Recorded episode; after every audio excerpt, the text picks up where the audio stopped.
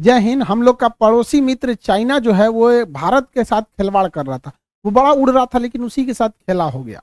अब इसको समझते हैं क्या क्या खेला हुआ। 1959 में चाइना ने तिब्बत पर कब्जा कर लिया, ठीक है? इसका नाम है तिब्बत। इसके बाद ये कहता है कि तिब्बत एक हथेली है, इसके पाँच उंगलियाँ हैं। पाँच उंगलियों में उसने एक उंगली कब्जा कर लिया, जिसका नाम रखा उसने, जो मतलब अक्साई चीन को उसने क्या कर लिया? कब्जा कर लिया। कह कि ये ये तो हमारा ही होगा यहाँ पर। उसके अलावा ये कहता है कि नेपाल भी इसी का है, सिक्किम भी इसका है, भूटान भी इसका है, अरुणाचल प्रदेश भी इसका है। तो सब इसका कहता है, हथेली है वो, तिब्बत और ये उसकी पाँच उंगलियाँ। ये पाँच उंगली के चक्कर में वो सबसे ज़्यादा भीड़ा है किसके ऊपर? अरुणाचल प्रदेश को। अरुणाचल प्रदेश को वो कहता है कि ये दक्षिणी तिब्बत है, यानी तिब्बत का दक्षिणी भाग। सजरा तुम्हारा खुद का तिब्बत नहीं है, कब्जा किया था। अब यहाँ पर कहता है, दक्षिणी तिब्बत है। तो अरुणाचल प्रदेश, ये रहा हम लोग का सबसे पूर्वी राज्य अरुणाचल प्रदेश। यहाँ सबसे पहले सूर्योदय होता था, इसे उगते सूरज का देश का राज्य कहा जाता है भारत में। अरुणाचल प्रदेश का पुराना नाम नेफा था। ये एग्ज़ाम में क्वेश्चन पूछेगा। नॉर्थ ईस्ट फ्रंटियर एजेंसी कहते हैं। यहाँ तीन सबसे प्रमुख पर्वत है, डापला, मिसमी और पटकोई। डापला, मिसमी और पटकोई कई तो पर्वत है सब यहाँ पर। यहाँ पे अबीर और डाफला पहाड़िया चाय के लिए फ़ेमस है। अरुणाचल प्रदेश क्या कहता है कि यह, यहाँ की तवांग घाटी यहाँ बहुत फ़ेमस है यहाँ पर। अरुणाचल प्रदेश में। इसके पंद्रह शहरों का उसने नाम बदल दिया। गाँव का नाम बदल के चाइनीज़ भाषा में रख दिया। ये उसकी एक स्ट्रेटजी रही है, मनोवैज्ञानिक दबाव बनाएगा इस तरह से कल अलग अलग तरह से। खैर, इसका बहुत ज़्यादा कोई इफ़ेक्ट पड़ने वाले नहीं है। किसी का नाम कुछ भी रख देने से नहीं हो सकता है। आकाश नाम का लड़का भी धरती पे ठोकर खा सकता है।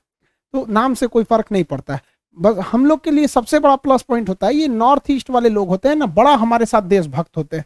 भारत ने ऐसी कोई लड़ाई नहीं लड़ी जिसमें इन गोरखाओं ने साथ नहीं दिया हम लोग का। और हम लोग के लिए क्या है कि हम लोग इनके साथ कभी कभी सौतेला व्यवहार करने लगते हैं। देखिए, हमारे यहाँ कोई भी योजना बनेगी, हाईवे बनेगा, दिल्ली, मुंबई, गुजरात, इस साइड में बनेगा, मॉल बनेंगे, स्टेडियम बनेगा, क्रिकेट बनेगा, प्रधानमंत्री का दौरा होगा, जो भी होगा, हम लोग इधर की ओर ज़्यादा करते हैं। साउथ इंडिया की ओर भी ठीक ठाक डेवलपमेंट करते हैं, इधर बाढ़ के भरोसे छोड़ देते हैं, नेचुरल वगैरह पे। फिर भी ये लोग इतनी देशभक्ति दिखाते हैं, सैल्यूट है इन लोगों को, नॉर्थ ईस्ट वाले लोग को। ये लोग डट के कहते हैं कि हम चाइनीज़ है ही नहीं है हम लोग। हम लोग क्या है? इंडियन है। जबकि इंडिया यहाँ, चाइना यहाँ से बहुत ज़्यादा लुभावने वादे करता है। ये गाँव बसा देता है चाइना, वहाँ बिजली, पानी, हर चीज़ देता है। कहता आ जाओ। लेकिन यहाँ के लोगों को सैल्यूट कहते हैं कि भैया हम जहाँ हैं, वहीं सही है, झोपड़ी है मेरा, लेकिन भारत में रहेंगे। तो ये पंद्रह शहरों का ये नाम बदलने की कोशिश कर रहा है। चाइना इसके अलावा यहाँ पर गलवान घाटी में वो फंस गया है पहाड़ी के नीचे। भारतीय सेना आ गई है ऊपर, वो आ गया है नीचे। अब उसको समझ में नहीं आ रहा है, करे तो क्या करे? क्योंकि पहाड़ी पे हमेशा एडवांटेज मिलता है। ये देखिए, ये जम्मू कश्मीर हो गया और ये लद्दाख का एरिया हो गया। लद्दाख के इस एरिया के पास है गलवान घाटी। अब गलवान घाटी यहाँ पर है, ये वाला एरिया है आपका गलवान घाटी। इसके ऊपर में चाइना घिर गया है क्योंकि यहाँ पर सबसे ऊँचा एयरपोर्ट भारत का, दौलत बेग ओल्डी यहाँ का सबसे मतलब स्ट्रेटजिक लोकेशन पे एयरफोर्स का एयरबेस है। और यहाँ अक्साई, यहाँ पे सियाचिन ग्लेशियर है। तो ऊपर से तो हम लोग इसको घेर लिए हैं और नीचे से भी ये घिर गया है। नीचे से कैसे घिर गया है? तो नीचे से पहाड़ियों से घिर गया। है देखिए, ये गलवान घाटी है। यहाँ पर इंसिडेंट हुआ था गलवान घाटी में। ये सारी पहाड़ियाँ छोटी हैं और यहाँ पे चाइना है।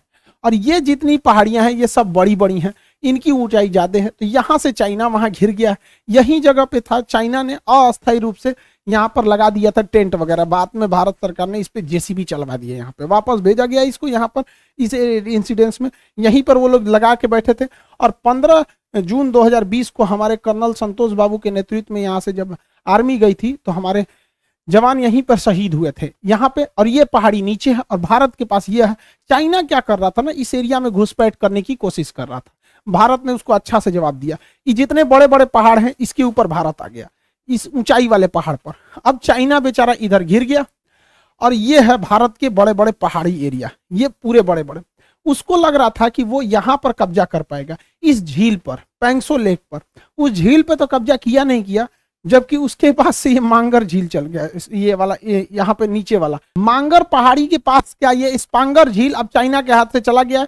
क्योंकि यहाँ भारतीय सेना पहुँच गई है। और चाइना इस एरिया में खड़ा है। इसके सामने समस्या ये है कि ये सारी पहाड़ियाँ नीचे और चाइना की फौज जो है वो इस, इस पैंगसो लेक के झील के उस साइड में है। और ये भारत ने पूरे पहाड़ियों पे इधर से कब्जा कर लिया अब युद्ध की स्थिति में भारत ऊंचाई पे है चुसूल के सेक्टर से ऊंचाई पे और ये फिंगर का एरिया है जिसे आप लोग सुनते होंगे फिंगर फोर को लेके विवाद था। अब ये यहाँ पे चाइना उसका भारत का कहना है कि तुम ए, एट फिंगर के पीछे जाओ। चाइना कह रहा है कि हम आठ से ज़्यादा हम फिंगर चार पे रहेंगे यहाँ पे रहेंगे। तो जब ये यहाँ पे कब्जा करना चालू किया तो भारत ने ना इधर से सब कब्जा कर लिया ये पूरा। अब बेचारे वो फंस गए हैं सब। क्या करें सब? तो कह रहा है, ठीक है, हम चले जाएँगे। तो कहते जाना है, जाओ या तो मत जाओ, ये तो हम लोग हाइट पे ही हैं यहाँ पे। उसके लिए सरदर्द बना, अब वहाँ पे पुल बनाने के लिए सोच रहा है। भारत ने कई सारे मेन पॉइंट पर कब्जा कर रखा है यहाँ पे। यहाँ पे चाइनीज़ है सब। यहाँ की सबसे बड़ी की देखिए चुसूल सेक्टर चुसूल हो गया यहाँ पर, हेलमेट माउंटेन हो गया, ब्लैक टॉप हो गया यहाँ पर और मांगोर लेक हो गया, मांगोर पहाड़िया। ये चारों पर भारत ने कब्जा कर लिया। और उसके बाद ये स्पांगोर लेक है, यहाँ पर तो भारत का नियंत्रण हो गया। और आप देखेंगे कि वो एकदम नीचे की ओर है। वो सारी की पहाड़ियाँ नीचे की ओर है, इसलिए वो उसको कोई खास फ़ायदा नहीं होगा। इसलिए चाइना अब यहाँ पर ब्रिज बनाने के लिए सोच रहा है कैसे भी इस घाटी के ऊपर। यहाँ पे चाइना फंस गया है और यहाँ पे आने के पहले उसको छोटे छोटे यहाँ पे ब्रिज बनाना पड़ रहा है। भारत इस ऊँचे ऊँचे पहाड़ियों पे खड़ा हुआ है यहाँ पर। इसलिए वो एक टेम्प्रोरी ब्रिज बनाया है गलवान घाटी, गलवान के पास, नदी के ऊपर यहाँ पर, यहाँ पे। यहाँ पे छोटा सा ये हॉर्नट फोर्ट के पास छोटा सा ब्रिज बना रहा है टेम्प्रोरी। क्योंकि अगर ये ब्रिज नहीं बनाएगा तो इसके सैनिक ऐसे ही पिटाएँगे। देखिए हमारे कमांडर साहब, देखिए किस तरह कर्नल साहब थूर रहे हैं इसको। फिर बाद में इसको वीडियो बनाना पड़ेगा। इस नीचे वाले एरिया में उसको कुछ नहीं कर पाएगा वहाँ पर।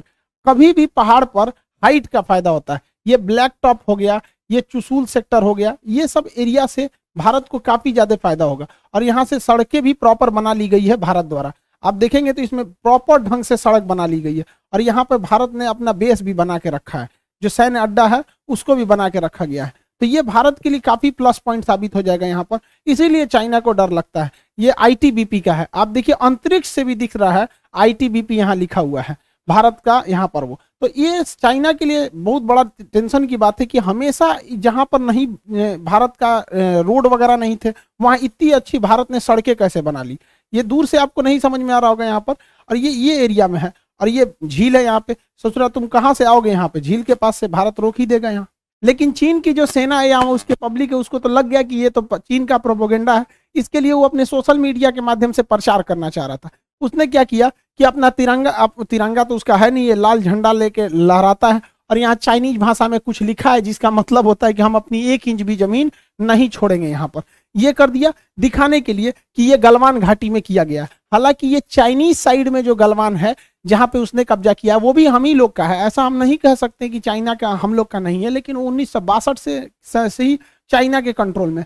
वहाँ ये झंडा को लहराया था।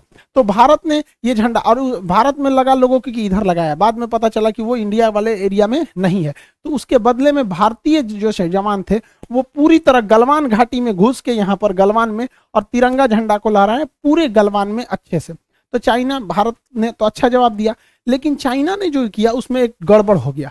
चाइना खेला खेल, फ़ोटो के नाम पर, लेकिन इसमें हो गया खेला। खेला क्या हो गया?